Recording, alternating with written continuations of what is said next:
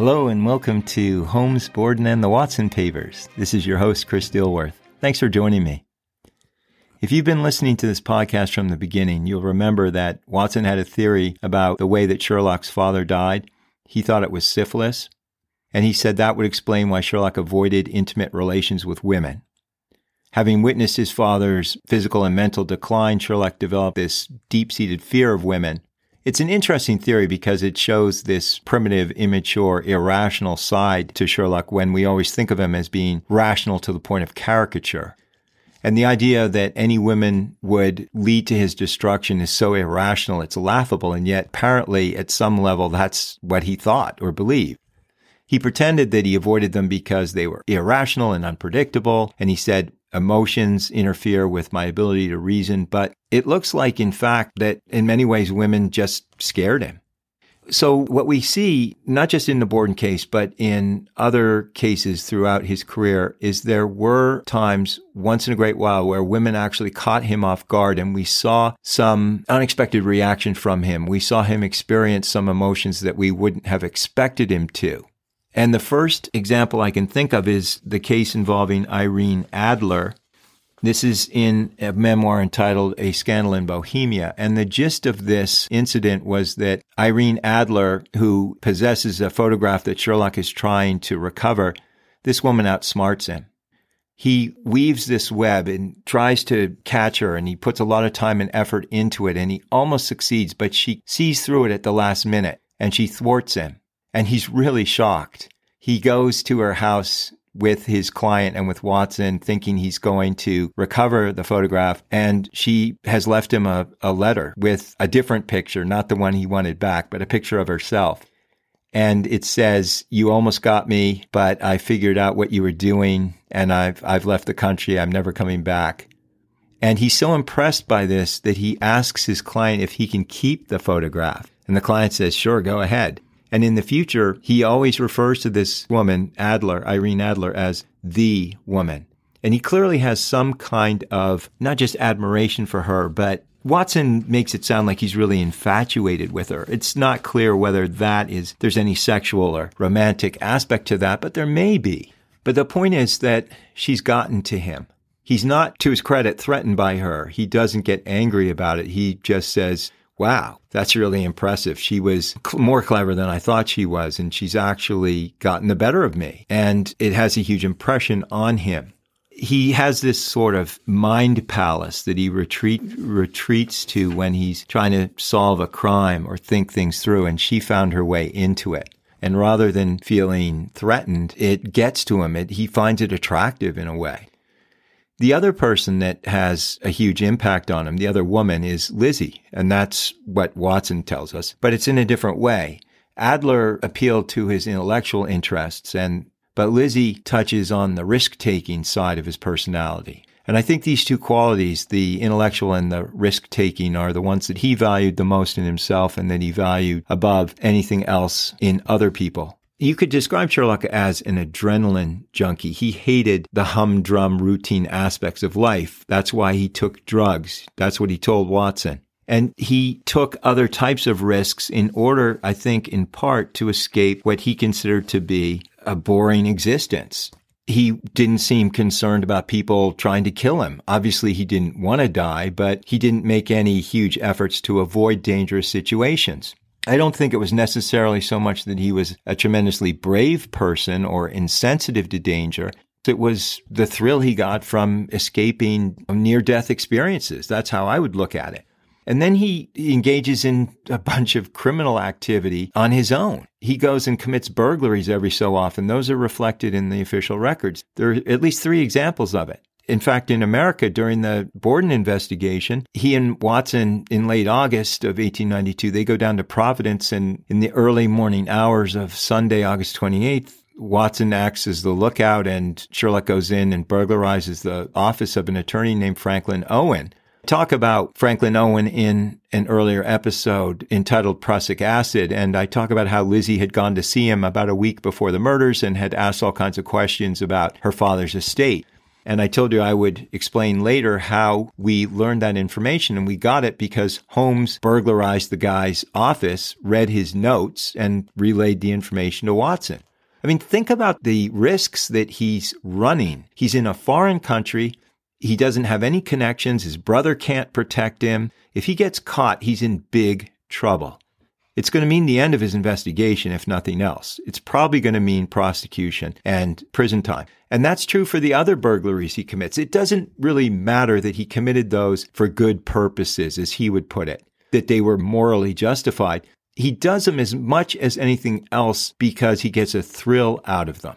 And that's interesting because it connects him in a way to Lizzie. And I'll explain that in a minute. Think about how fascinating he would have found Lizzie to be when he sees her willingness to take risks. Because he starts out in this case assuming she's just a two dimensional, uninteresting person. She's completely at the mercy of Moriarty. She's putty in his hands. But as time goes on, he realizes there's a lot more to her than he had originally thought. And where he gets his thrills out of committing burglaries, she gets them from committing murder and it makes his risk taking look tame in comparison. Now, he is to a large extent horrified by what she's done, but he's also intrigued by it. And I think in some kind of dark way, he finds it compelling. And remember how in the course of his career, I've talked about it a little bit, and you'd certainly know what I mean when, if you've read his official versions, is he loves to lord it over people who are less clever or less daring than he is. And on many occasions, he ridicules or denigrates the police. And sometimes he does it to their faces. And that's what he sees Lizzie doing here as he sits through the testimony of the preliminary hearing. But again, she's doing it when the stakes are much higher. During the course of the preliminary hearing, Knowlton, the prosecutor, reads Lizzie's inquest testimony into the record, makes it part of the evidence of the preliminary hearing. And so Sherlock gets to hear it for himself, and he's astounded at how much she lies and contradicts herself, but never seems to panic. And he comes away thinking that she's intentionally frustrating and taunting and tormenting the prosecutor Knowlton. She's daring him to catch her and she's demonstrating her contempt for him and for the police. And in doing that, she shows Sherlock all those qualities that he admires in himself. And even though they're exhibited in the context of a horrific crime, they still impress him. And they leave him with some conflicting emotions towards her. He's afraid of her in some ways because she's so dangerous, but he also feels this grudging admiration and he's fascinated. So it's all these conflicting emotions.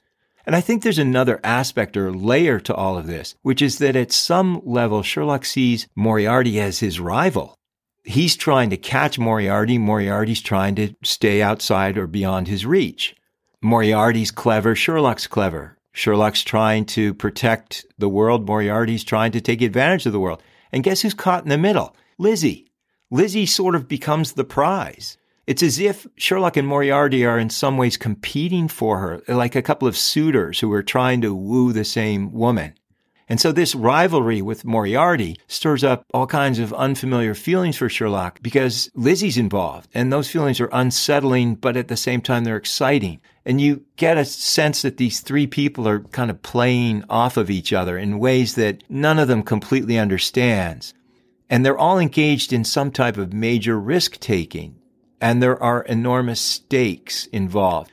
Mr. Borden's fortune on the one hand and death on the other not just the death of Mr. and Mrs. Borden, but possible assassination of Sherlock at the hands of Moriarty or possible execution of Moriarty and Lizzie by the government if they get caught.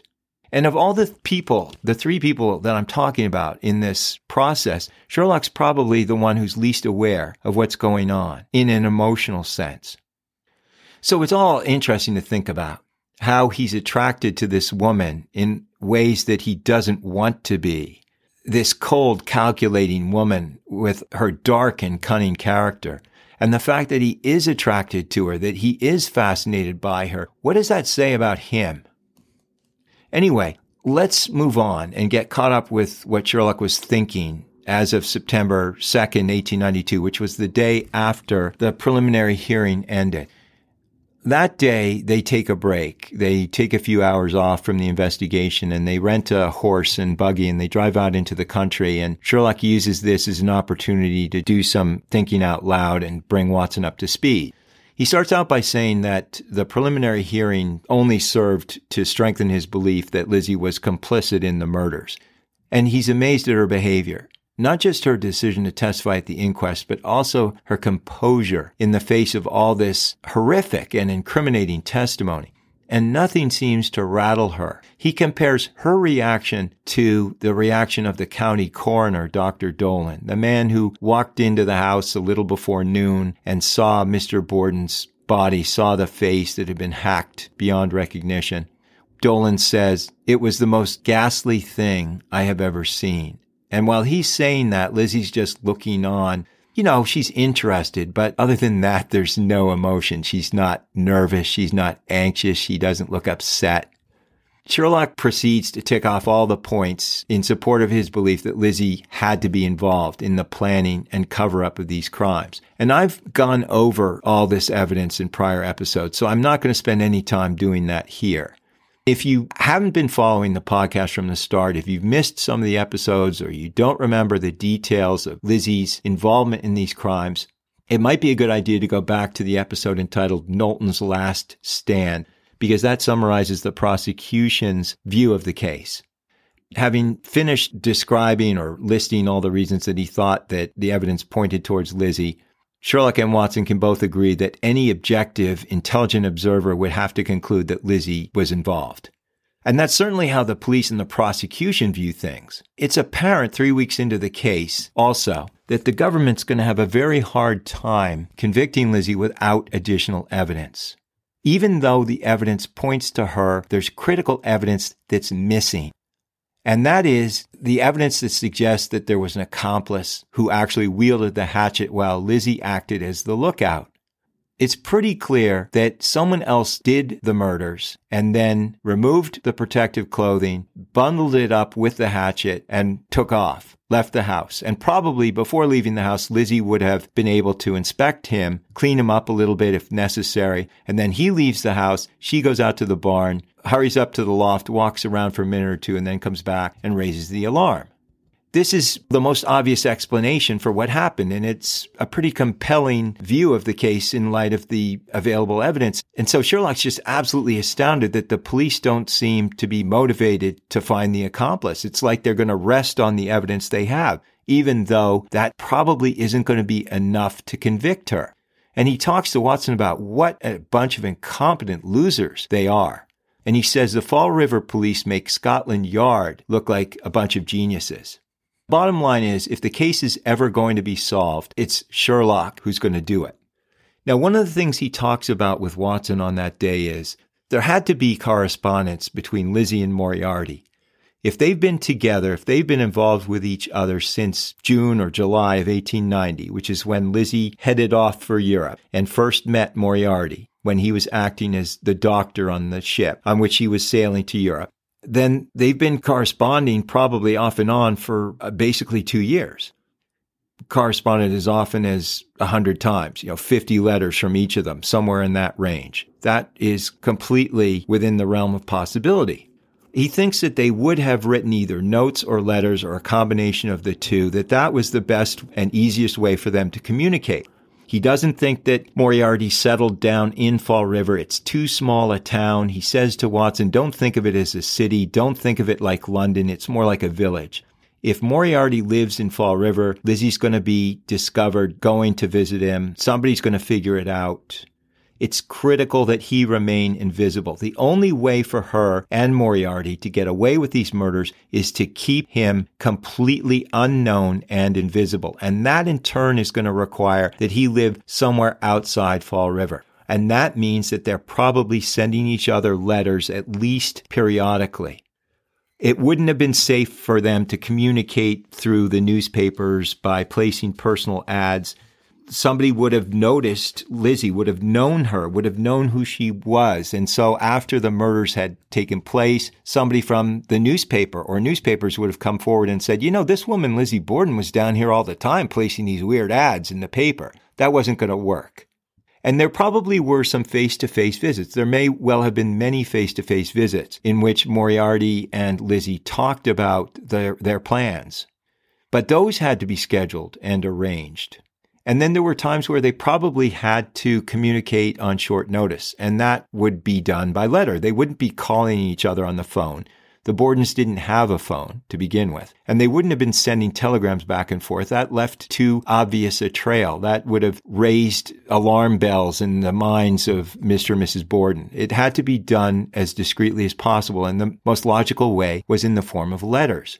So Watson says, well, maybe there were letters, but how do you know they didn't destroy them? Wouldn't that be the safest thing to do? Lizzie gets a letter from Moriarty, she reads it and she burns it. Same would apply when Moriarty gets a letter from Lizzie. But Holmes says Moriarty is the type that is going to keep the letters because he wants to have power over Lizzie. If he has letters from her, he can control her. At least it will help him to control her. If she tries to break free of him, he can say, Oh, I'll just send your letters to the police or I'll send your letters to the newspapers or whatever. Holmes says, you know, the more I see of Lizzie, the more impressed I am in a kind of horrible way at her cunning, at her savvy. So she would have figured out very quickly that Moriarty was a scoundrel and not to be trusted, and she would have kept his letters for exactly the same reason. So I think these letters are still out there. Watson says, well, how are we going to get them? And Holmes says, yeah, that's the problem. First of all, we don't even know where Moriarty lives. And even if we did, we'd have to find a way to get into his house without being discovered. Let's assume that we do find Moriarty at some point. How are we going to get into the house and search it when it's empty? We, there's no way we can assume that's going to be possible. He may have a housekeeper or a servant or somebody who's in the house at all times when he's not there. So I'm not going to count on getting those letters in Moriarty's possession. And besides, on top of everything else, he may have taken them out of his house or out of his office and hidden them somewhere, taking them to a safe deposit box at a bank. And Watson said, well, maybe we can get Moriarty's letters and notes that were written for Lizzie and that are in Lizzie's possession. And Holmes says, yeah, that's probably a better option or a more likely scenario, but I don't think those letters are actually at the Borden home on Second Street because in the lead up to the murders, either Moriarty or Lizzie or both of them would have taken the precaution of moving those letters somewhere else they would have anticipated that the house would be subjected to a pretty thorough search at some point by the police, and they wouldn't be able to know with any degree of comfort that the police would ignore letters. The police might go through the letters, any letters they found. So just to be safe, they'd have to move the letters out of the house. And the question is where they'd go. Where would Lizzie move them? Where would she store them? And Holmes says, I, I really need to think about that even if I thought they were at the house on Second Street, I'm not sure I could get in there safely and search the place because even though Bridget Sullivan doesn't work there anymore, Emma has hired a replacement. Emma is there. John Morse, the uncle, is still staying there. He's been staying there every night since the murders, and they've got this new servant. I would have to find a time when all three of them were out of the house, and I would probably need a couple of hours. I wouldn't expect to find these letters right away. I'd need to search the entire place top to bottom, possibly. For all I know, the police have the house under surveillance. If not around the clock, they may be sending officers over there at various times just to see who comes and goes. For that matter, there might be reporters who have the place staked out for the same purpose. So I don't think it would be safe for me to go over there and try to search the place. It's not just the letters between Moriarty and Lizzie that might prove critical. It's possible that there are letters between Lizzie and Emma that have valuable information. I know that Lizzie was writing to Emma when Emma was on her visit to Fairhaven during those two weeks leading up to the murder. And there may be other correspondence from earlier periods, including the 19 weeks that Lizzie was on her European tour, where she talks about Moriarty where she gives us some information about him or gives Emma information about him that we could access if we could only get our hands on those letters. But that brings us back to the problem of where they are and how I would have the opportunity to search for them. And so that brings Sherlock to his next point, which is that in order to solve the case, he may have to take a huge risk and approach either Emma or John Morse to ask for their cooperation. That would require him to expose himself, to come clean to a large degree, tell them who he really is, what he's doing there, why he needs to know this, give them his theory of the case, tell them he, that he thinks Lizzie's involved with this guy who is, regardless of whatever name he's adopted, who is a Moriarty. That's an enormous risk for a number of reasons. One of them is that Emma may already know about Moriarty. Lizzie may have told her. Morse may know. And if they know, they might immediately run to Moriarty and tell him there's this guy who's looking for you and he wants information and he's asking us to cooperate and he wants to see your letters to Lizzie. And that would be a terrible risk because Moriarty would then have the advantage of knowing who they were and probably knowing where to find them. And Sherlock and Watson, on the other hand, would not have the same type of information as to Moriarty's whereabouts. So it, there's a huge potential risk in going to them. And then Sherlock starts talking about this particular piece of evidence that has been in his mind for a few days, and it has to do with some testimony that he heard at the preliminary hearing. In particular, what he's referencing is that the neighbor to the south of the Borden home, Mrs. Kelly, testified that as Mr. Borden was walking up the sidewalk and turning towards the front door of the Borden home, shortly before he was murdered. She saw him holding a package, a small package in his hand. She said it was about five inches square and an inch deep, and it was wrapped in paper. Along the same lines, Bridget testified that she saw Mr. Borden holding a similar package. And then it seems to disappear. The police don't talk about it. None of the witnesses who come into the home after the murders are discovered, they don't talk about it. It just disappears. And Sherlock suspects that it has something to do with the crimes. And he asks Watson, what do you think might have been in it? Watson makes these guesses that Sherlock rejects and goes, no, I don't think so. No, I don't think so. Watson says, well, what do you think? And Sherlock says, I think it may have contained some of the letters that we've just been talking about. I think Mr. Borden may have somehow come across some letters from Moriarty to Lizzie. There are all kinds of ways it might have happened. And then having discovered them, he went into her bedroom and searched it when she wasn't there, found the entire stash, and then took a handful of them away from the house to study them, hoping that Lizzie wouldn't notice that they were gone. Think about it for a second. Moriarty would not have identified himself in the letters. He probably wouldn't even have dated the letters. He would have made them as vague as possible. They would have been worded cryptically, but at the same time, there would have obviously been many disturbing aspects to these letters. If they weren't dated or signed, that's troubling. There would probably be references to meeting times and places. There might be statements or phrases along the lines of, it's time to act. I think we need to move quickly or, or something along those lines. So it would have raised some concerns for Mr. Borden. Now, probably if Mr. Borden had come across these letters and they were written and constructed in the way that Sherlock suspected, it wouldn't have led Mr. Borden to think he was about to be murdered. It would probably have caused him to think that Lizzie was involved in some kind of affair, probably with a married man. So Sherlock's spinning this theory out, and that's all it is. It's just a theory. But he says, I don't know what else to think about this package because it disappears and I don't know what else would fit in it. It wasn't a will. It wasn't the right size for a will. I think there's a good chance that Lizzie found out that her father had taken some letters, that he had taken them off somewhere so he could study them, that he was kind of building up the courage to confront her, that he was going to bring the letters back and say, don't lie to me. Here they are. Don't try to deny it. I want answers. And that what Lizzie may have done is notified Moriarty right away and said, I've got some letters missing. I think my father took them. What do I do? Moriarty would have said, Tell your father that you know he has the letters. Tell him that you want to come clean. Say that you've been having an affair with a married man, that you've broken it off, that you'll never see him again. And tell your father that if he's willing to sit down with you and return the letters to you so that you can destroy them along with all the other letters, that you'll answer any questions. Set it up for a specific day and I'll come. We'll act. We'll do what we've been talking about all this time. We'll get it over with. This is forcing our hand. I know you had always been somewhat reluctant to carry through on this. You couldn't quite bring yourself to do it. We're going to have to do it and we have to do it fast. Set up the day, set up the time, get him to bring those letters back. Get me into the house. I'll kill your stepmother And then as soon as those letters are back in the house, we'll kill your father. And in the meantime, we'll work out all the details, but this is what we have to do. So that's Sherlock's tentative theory. And that's all it is. It's just a theory because he doesn't have any specific evidence to back it up.